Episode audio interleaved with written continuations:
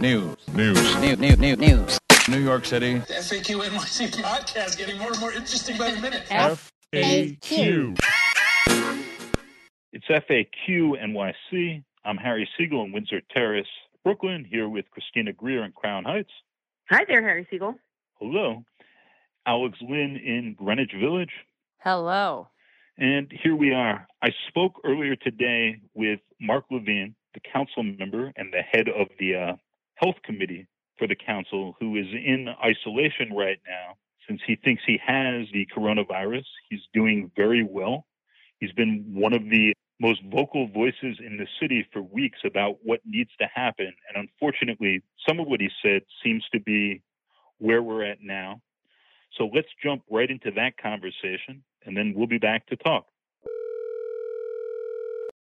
I'm talking with Mark Levine, the uh, chair of the City Council Health Committee, who reported on Monday that he has a fever and a dry cough and is sheltering at home with the assumption that it's uh, the coronavirus. Mark, how are you feeling now?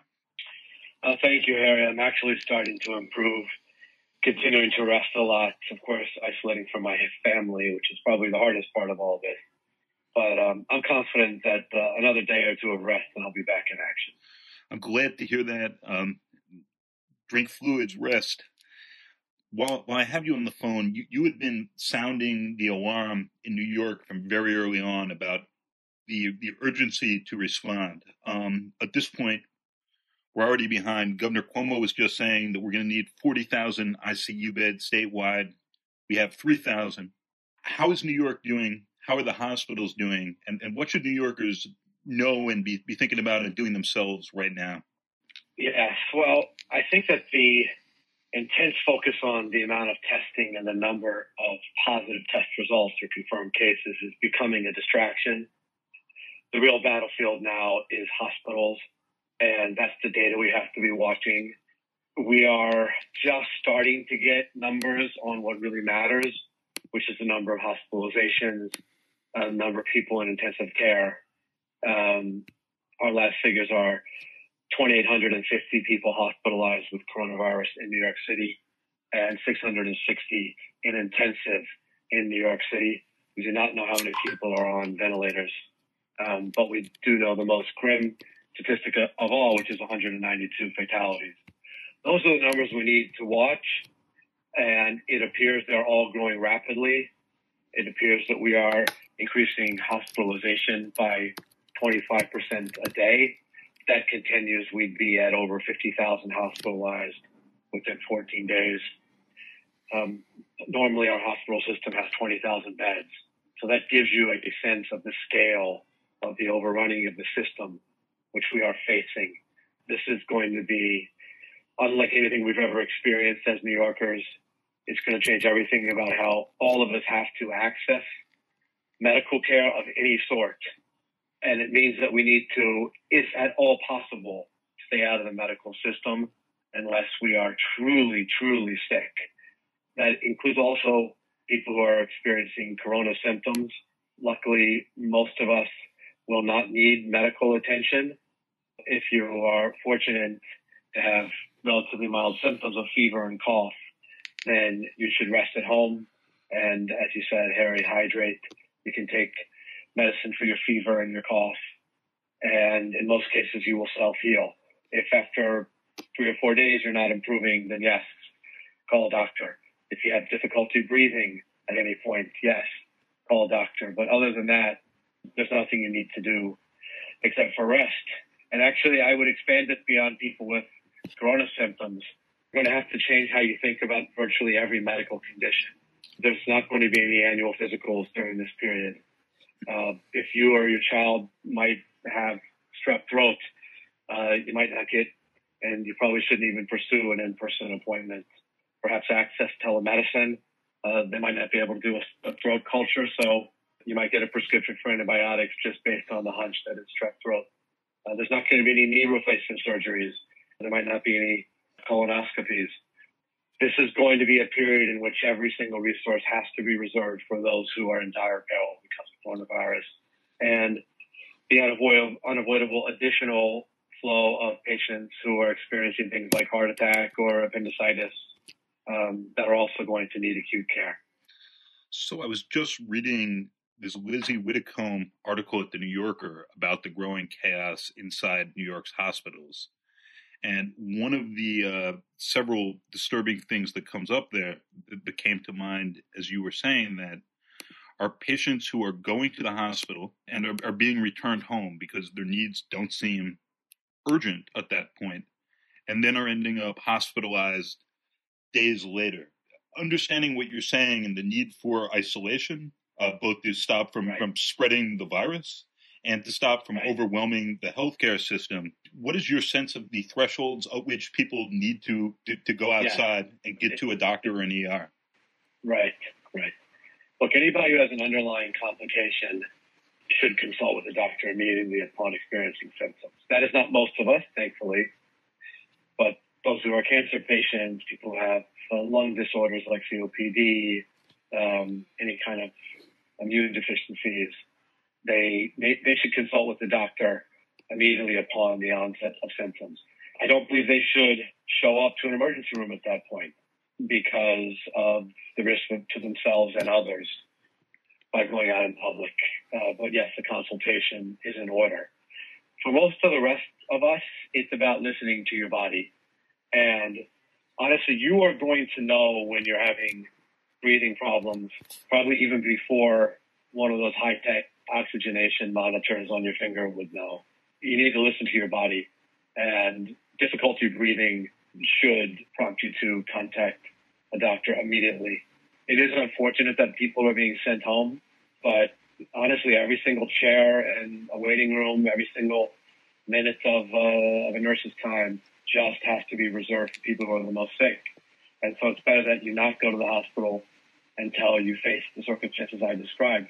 The truth is that, that people can crash with this condition assuming I have coronavirus, and not, not 100% sure I do, but if I do, I'm lucky because I appear to be recovering after just three or four days. But there are people who take a turn for the worse quite suddenly. So uh, you need to have a phone ready to call, but you don't need to be sitting in an ER if all you have is fever and a cough. You need to be home resting, and, and that's tough advice.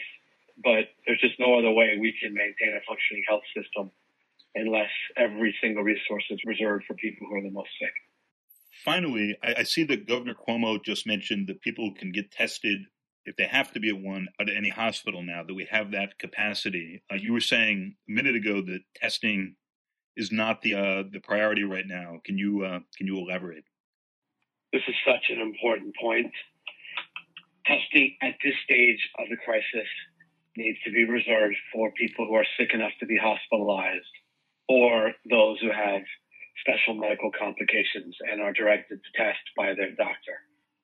For the rest of us, over testing has actually probably been accelerating the spread of this virus.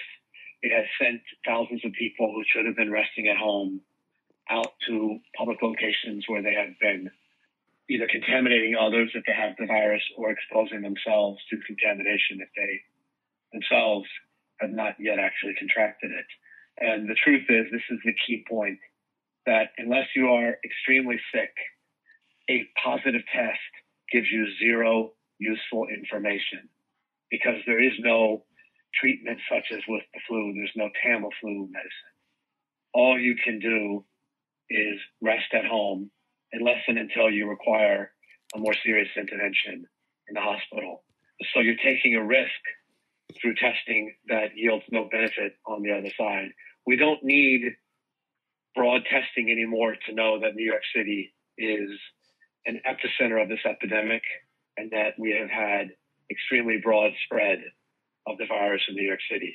One day, epidemiologists will do the analysis and they'll tell us just how many of us had the virus. That'll be interesting to know, but it's not useful, actionable information now. So the truth is, there should be no more outpatient testing. Testing should be reserved for those who are in acute care in hospitals or are directed by a doctor because of special circumstances. And that's why um, the health department has specifically instructed providers to no longer advertise, encourage, or promote, that's their words, outpatient testing. thank you again for the time. Last question here. I think 60% of the, the national cases are in New York, and some of that I'm sure has to do with testing as opposed to people who actually have and are potentially spreading the virus. A lot of New Yorkers have and are considering leaving the city if they can. Yesterday, Dr. Fauci said any New Yorker who does so needs to self quarantine for 14 days. But I would appreciate your thoughts for New Yorkers who are thinking about this for themselves and their families, about sheltering in place and about leaving, both in terms of their own health care, in terms of potentially spreading this, and what to do. Is that that's something I think a lot of us are thinking about? Right. I don't think that New York will ultimately be seen as a unique case in this epidemic. I think we will be seen as a preview of what other parts of the country will experience unless there's a drastic national action, such as imposing a shelter in place order nationally. And uh, unfortunately, President Trump uh, appears to be uh, inexplicably moving in the other direction, dangerously so. I think that New Yorkers who flee to other parts of the country may be fooling themselves. They may be entering places where this epidemic is mounting, places without such a sophisticated medical system. We do have here assets which are really the envy of the world in the caliber of the medical institutions, the size and strength of the public hospitals, the caliber of our public health team at the health department.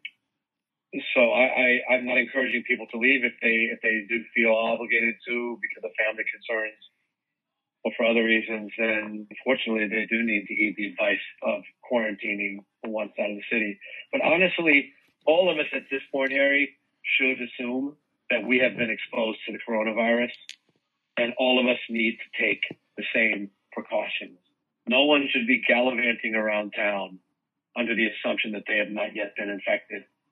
All of us, except for unavoidable needs like food and pharmacy uh, and and solo exercise, should be staying at home, and uh, that would be true if you left the city as well. I generally don't even use the term quarantining in, anymore because I think all of us uh, need to be in an indefinite state of sheltering at home. Mark, thank you for taking the time and uh, just wishing you a speedy and easy uh, recovery here. And um, we'll speak again. Thank you. Thank you, Harry. Good speaking with you. Be safe. It's been another another one of those days. Um, we just had Donald Trump saying, uh, I spoke to the mayor about that, Mayor de Blasio. He was happy. It's hard not to be happy with the job we're doing. That I can tell you. About the 4,000 ventilators he says are coming to New York. Uh, about literally the same time that Bill de Blasio was saying he was very unhappy that the money in this $2 trillion with the T federal package that would be coming to New York State and New York City. Hospitals are starting to get severely overloaded uh, most notably in Elmhurst, but around the city. And things are uh, building up as the president is uh, suggesting that maybe this isn't the Chinese flu, it's the New York flu, as he's talking about it. So here we are. Alex, you were there virtually for the mayor's Digital Now press conference uh, this evening. Uh, can you fill us in on the latest? Yeah, I was also there for Cuomo's briefing in the morning. It seems like a lot of people's days are now centering around Cuomo's briefing in the morning and de Blasio's briefing in the afternoon. Cuomo laid out some pretty stark numbers, adding up that we need uh, 40,000 ventilators in this city and that we have, including the 4,000 that was just sent to Trump, we're only at like 11,000. And he really stressed the urgency that we were going to need more um, in a shorter amount of time than at this point we think people are going to be able to produce. His language was incredibly guarded and preferential to the president, and I can only imagine why. But it seemed that he was still pushing to to lean more on the Defense Production Act. Now, this afternoon, de Blasio also stressed that we needed more ventilators and more supplies. And a lot of things are coming down the pike that are pretty scary. Elmhurst being overrun. People are seeing a makeshift morgue in front of Bellevue. The city's like you know, it's a pretty iconic hospital for New York. And um and that's where the makeshift morgue was after after 9/11, the outside Yes. refrigerated unit. Yeah. And uh so he's he was more upset today about the fact that the stimulus package, the first kind of help and monetary relief from the federal government is allocating only one something like what 1.3 billion dollars to New York City and not very much to New York State. And Cuomo also mentioned that this morning. It really I think it hit a lot of New Yorkers today, and a lot of people were fearful and wondering, like, are we are we just not going to get what we need as the wave is breaking over us? And I think you've heard you saw a lot of that fear today, not just um, on social media, but kind of in the in the tone of the streets. It's got it's a really sad day out there. And uh, Other- I think worse worse to come. It, it appears uh, we're having not a exponential but a continuous rate of uh, growth in the number of cases, and they've now pretty much exploded at Rikers. They have exploded at Rikers. Uh, Legal Aid sent out the press conference that Rikers now has seven times the rate of infection of the rest of the city. And the commissioner of health and hospitals, Mike, Dr. Mitchell Katz, said that they were not going to build a hospital or, you know, have like a treatment facility, a hardcore treatment facility on Rikers. That's not in the plan as of now. If someone shows symptoms, they isolate them. And uh, apparently, if anyone really needs to go to the hospital or you know possibly needs something like an ICU bed they're going to take them to reported by the Times I think the Elmhurst Hospital there is some like good news I guess I should probably mention that there's a bunch of people that have found ways that don't just stroke people's vanity to like actually help. Uh, there are motorcycle people in full gear and helmets and like all covered up and taking every precaution, delivering the personal protective gear that people bought for themselves as this was coming and they pick it up they they sanitize it they wipe it down and they deliver it to the hospitals that need it. And um, they're you know organizing on twitter masks for doctors. There's another woman who um, found a bunch of people who weren't using their Metro cards so that she could then like put a spreadsheet together and send those to health workers or essential workers that need them.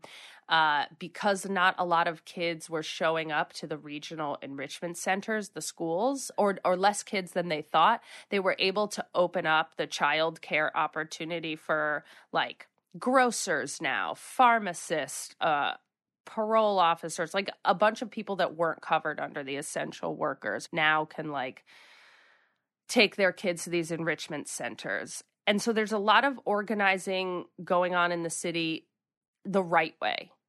It's nice to have something heartening to appreciate from from New Yorkers as people are figuring out what it is they can be doing as this is really building up. At Elmhurst, which is one of the public hospitals like Bellevue, there's 13 people have died there in a 545 bed hospital in the last 24 hours. Uh, one doctor called it apocalyptic. So people people who are here and are, are healthy really need to be doing what they can and figuring out what they can do. Uh, Christina, you're you're teaching again. How is that going at this point?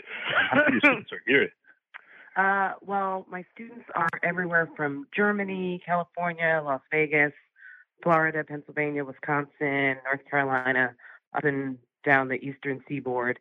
Um, they all seem to be doing pretty well. I mean, I did notice that some of them were on their phones and not using laptops. Some of them definitely had weak internet connections. So I'm trying to be really cognizant of the fact that not everyone is going home to the same environment.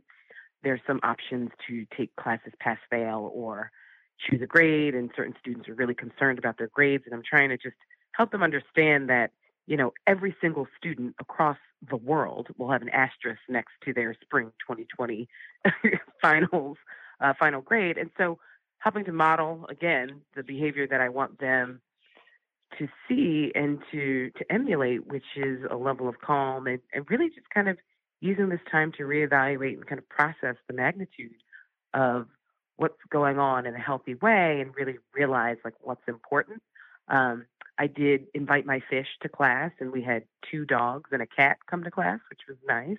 Um, but I think that they're just a little overwhelmed, and a lot of them left pretty quickly before spring break. And uh, I think many of them thought that this would kind of just not necessarily be over, but uh, many did not think that the leaving campus um, in early March would be the last time they were on campus until possibly the fall. And we're still planning as though classes will go on in the fall. We're all going under the assumption that we'll be in a much better state by then, but it's actually not a guarantee. Not not to be too morbid, but of course, as we've all now learned a lot about the Spanish flu, for instance, we know that sometimes these things return in the fall mm-hmm. and uh, uh, significantly. So we need to get through this first wave and see where this is at. I don't think that either uh, that Fordham or Columbia yet have canceled their commencements, but I know they're considering that. It's the last I uh, know. yeah, I believe Fordham has. I, I, I keep getting Fordham and Tufts confused because I'm I'm sort of closely allied with my with my uh, alma mater just because I'm still pretty active there. Um, I need to look that up, but right now I'm just going under the assumption that um, all major activities are canceled, uh, just because you know at our Fordham graduation uh, we we celebrate at the Rose Hill campus. So what's beautiful about the day is that all Fordham undergraduates and a few of the graduate programs um, graduate on the Great Lawn together. Um, the president, Father McShane, gives uh, the prayer, and we, you know, we sort of we celebrate as one university, and then we go to different parts of the Rose Hill campus to have our smaller, uni- smaller college celebrations. So on any given graduation, we could have roughly 30 to 40,000 people um, in one space. I don't necessarily think that that will be happening. Um, but uh, I'd have to check my, my deluge of emails. Actually, um, it might actually be sitting in my inbox to let me know one way or the other. Um, I think the main thing I'm just uh, communicating with my students is that you know yes, learning is important. Obviously, we're still in class. They've still paid for classes. I am available. I'm still doing office hours and talking about credits.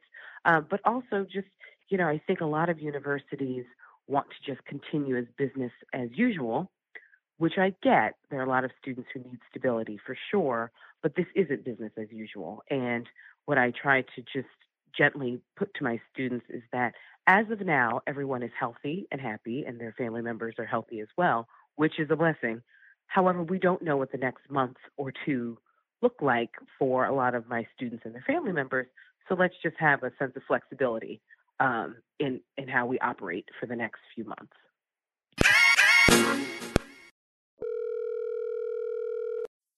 Good morning. This is Christina Greer in self isolation in Brooklyn. It's FAQ NYC. I'm here with Professor Heath Brown from City University of New York John Jay College and the Grad Center. He's written several books, but his most recent book is uh, Immigrants and Electoral Politics. Heath, thank you so much for joining me today. Yeah, thank you. Uh, inauspicious times to be on, but I'm such a frequent listener of your podcast and, and excited to be on to talk about this. So, so thanks for having me on. Thank you. Well, where are you calling from? So I, I'm in Brooklyn. We live in uh, the Kensington Windsor Terrace section of Brooklyn, uh, which is is nearly completely shut down. Almost nobody on the streets.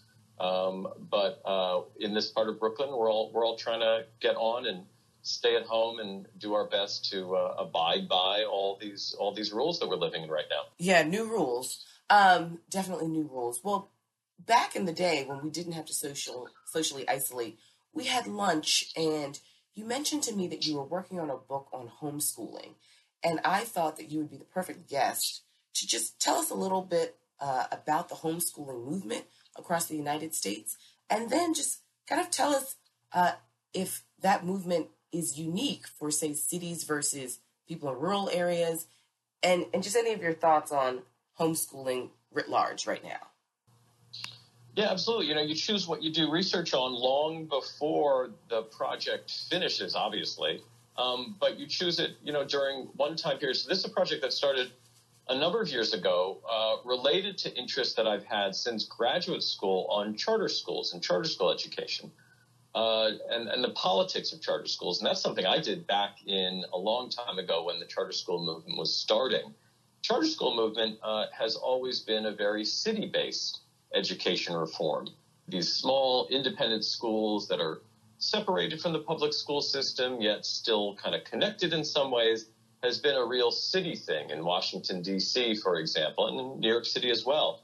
Uh, fast forward a number of years, and my interests have shifted over to this area of homeschooling, which has does have a, a, a place in cities, but is also very prominent in rural and suburban America.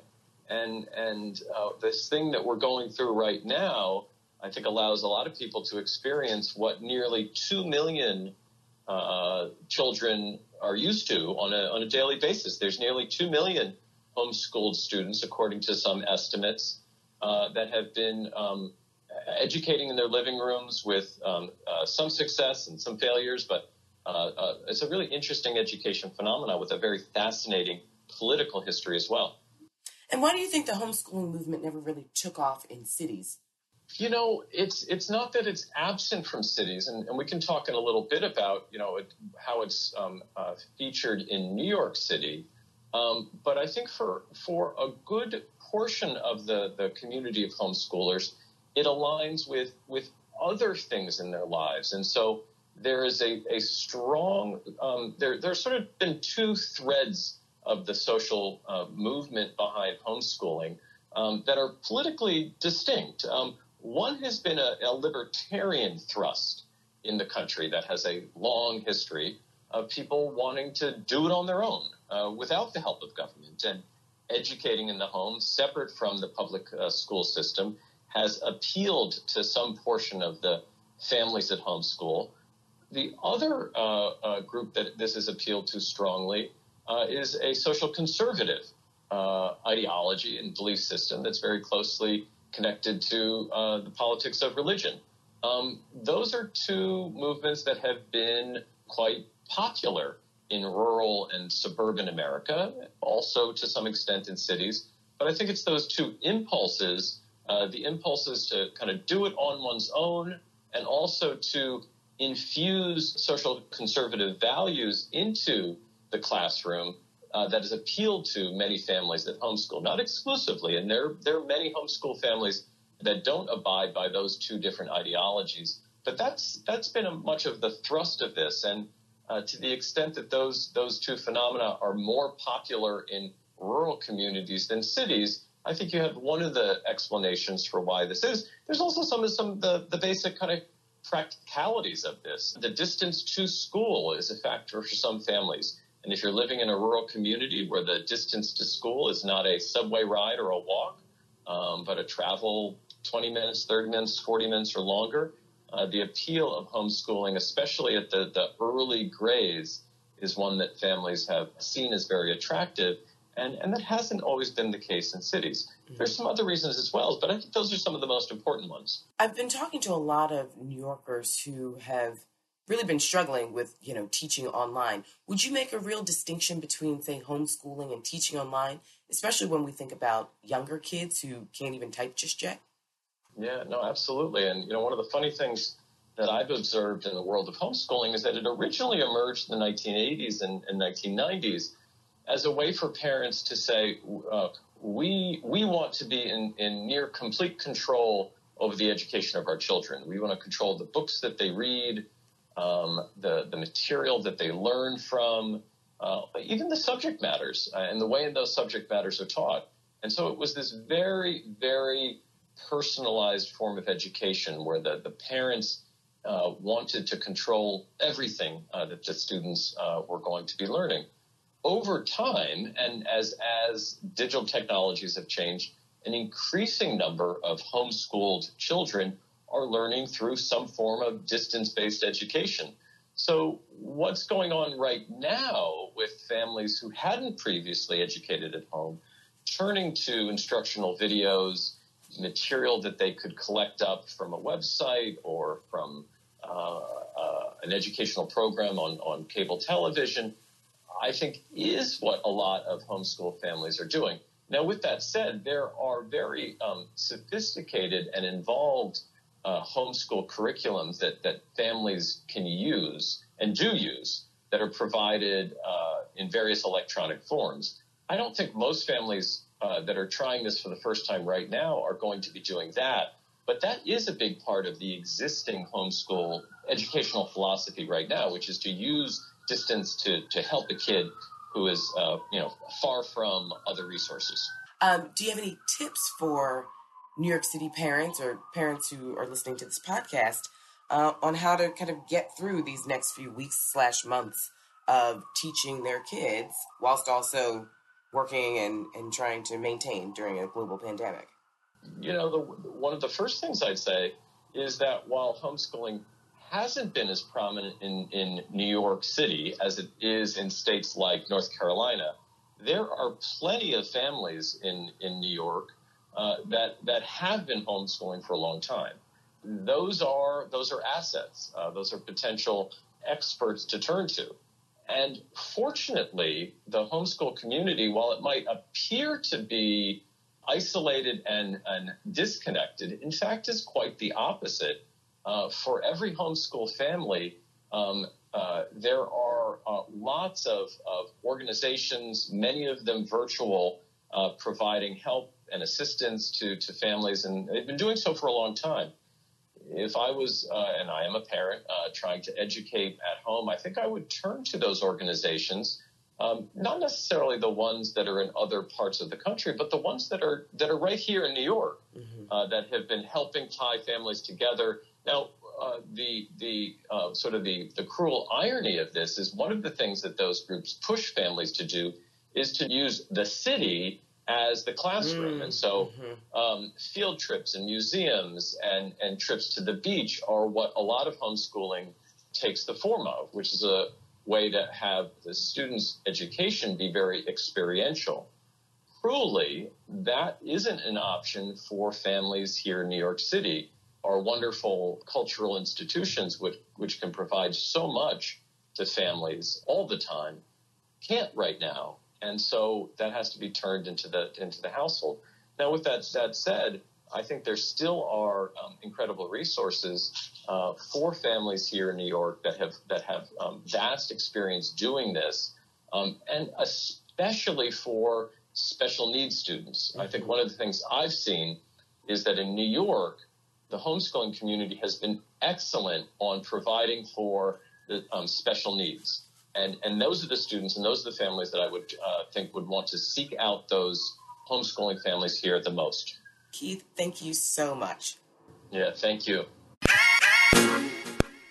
So, my own weird experiment with homeschooling this week, my wife and I have spent a lot of time scheduling Zoom meetings for our five year old and helping our eight year old type responses to uh, PowerPoint presentations. So it's been in the Siegel household, at least, a bit of a uh, rough learning curve.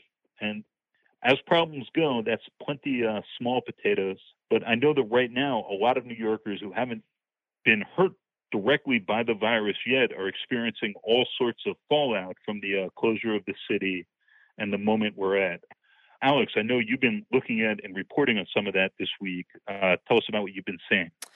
Well, for one thing, a few methadone clinics for our New Yorkers that are either currently having issues with substance abuse. Obviously, this is a, a really intense time. Isolation for any for anybody with substance abuse uh, issues is a is a big problem. But uh, some of the New Yorkers that are on, like say, the methadone program, or they use a replacement like Suboxone, or even if they use a blocker, like an opioid blocker, um, a lot of these clinics are giving out their medications for the next month and then closing their doors. So some of the clinics have reported that they're basically giving the doses to the people who need them. Now, a couple of things can happen with this. Either the person who's newly utilizing something like a methadone program to get themselves off of heroin or fentanyl or oxy, those people will generally not be given like huge amounts of doses at once for obvious reasons. You can sell them, you can trade them, you can take more than one to get extra high. And so, what a lot of people are worried about is what you're going to see in about two and a half weeks with a bunch of people who have a month's worth of methadone is that there's going to be a lot of people out on the street hurting, and no one has any idea kind of the dangers of just like your average drug addict in the daily hustle of like getting dope. There are a lot of dealers who don't use that might just close up shop. There are a lot of dealers who might rob the drug addict. So that's that's a, a weird issue to look at and like keep conscious of, especially as more and more cops are calling in sick, et cetera, et cetera. So what we did see was Zoom meetings and like 12 step programs and alternative programs um, not just 12 step, but like Buddhist programs, whatever. These impromptu, anonymous meeting groups have set up a bunch of Zoom meetings. And it's really kind of amazing to see a bunch of strangers that generally don't know each other's last names get together quicker than our governments have been able to and put this together. There's a couple issues with that though. Zoom itself has some pretty interesting habits with uh, data and privacy. So a lot of people are now just figuring that out and just looking at that. And there's some ways in which you can configure the privacy settings to lessen the impact. But a lot of people who are in anonymous programs to treat their drug addiction are are struggling with that. One of the biggest things though, one of the most interesting things I've seen is that a lot of the clubhouses in the city are closing down and that's a big problem you have a lot of our older population with nowhere to go. They a lot of people in the shelter systems use these clubhouses to do service, to stay sober, and also to stay safe if they're, say, assigned to a shelter that isn't terribly safe. Um, and there's older people who don't have access to a computer or Wi Fi. There are people who don't even have telephones. How do you find people to check up on them and make sure they're okay if they don't have a phone or if they're in the shelter system and you don't actually know their last name? People who have known each other for like 10, 15 plus years sometimes don't even know each other's last name in this in this situation and they just never counted on the fact that some of these rooms that were open since the 70s without ever closing, not for blackouts, not for 9 11, not for hurricanes, not for nothing, are now completely shuttered. And I think it's hurting a lot of people.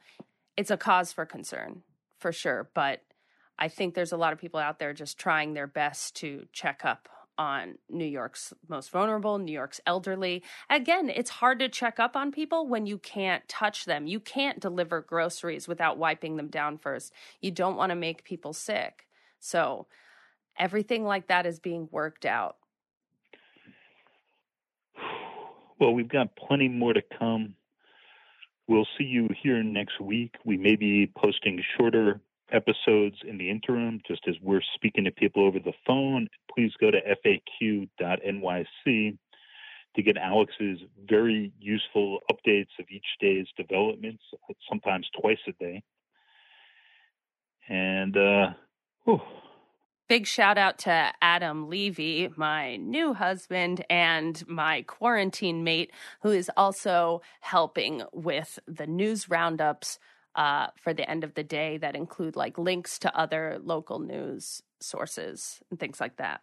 That's right. Mazel tov to the happy couple. Read all about them in the Daily News and New York Post.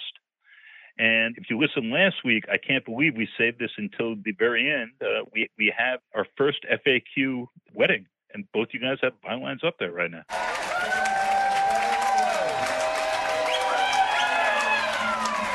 F FAQ. This has been FAQ NYC, brought to you by Harry Siegel and Christina Greer, reporting from various parts of Brooklyn. Our executive producer is Alex Brook Lynn, reporting in from the village. And thank you to Adam Kamara, who has mixed and mastered this episode. Normally, we come to you from the McSilver Institute for Poverty Policy and Research at NYU. But for the remainder of our social isolation, we'll be coming to you from various parts of New York City. Stay safe.